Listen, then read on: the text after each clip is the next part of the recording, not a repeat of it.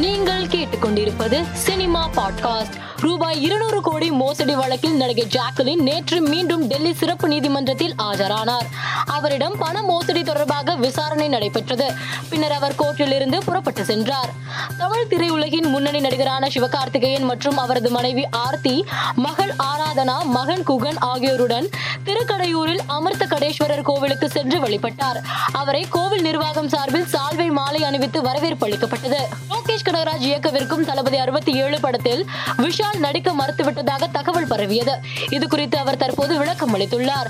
அதில் இயக்குனர் லோகேஷ் கனகராஜ் என்னை சந்தித்து விஜய் படத்தில் நடிக்கும்படி கேட்டார்.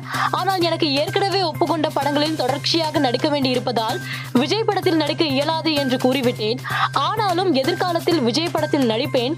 எனது இயக்கத்தில் விஜய் நடிக்கும் படத்தை எடுத்து மக்களிடம் காட்ட வேண்டும் என்ற ஆர்வம் உள்ளது என்றார். சமத்துவ மக்கள் கட்சி தலைவரும் நடிகருமான சரத்குமார் ரம்மி விளம்பரத்தில் நடித்தது பற்றி அவரின் ஆதங்கத்தை வெளிப்படுத்தியுள்ளார்.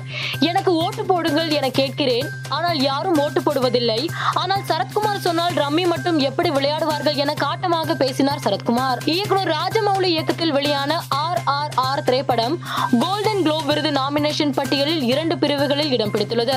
திரைத்துறையினர் உயரிய விருதாக கருதும் ஆஸ்கர் விருதுக்கு அடுத்தபடியாக கோல்டன் குளோப் விருது விளங்கி வருகிறது.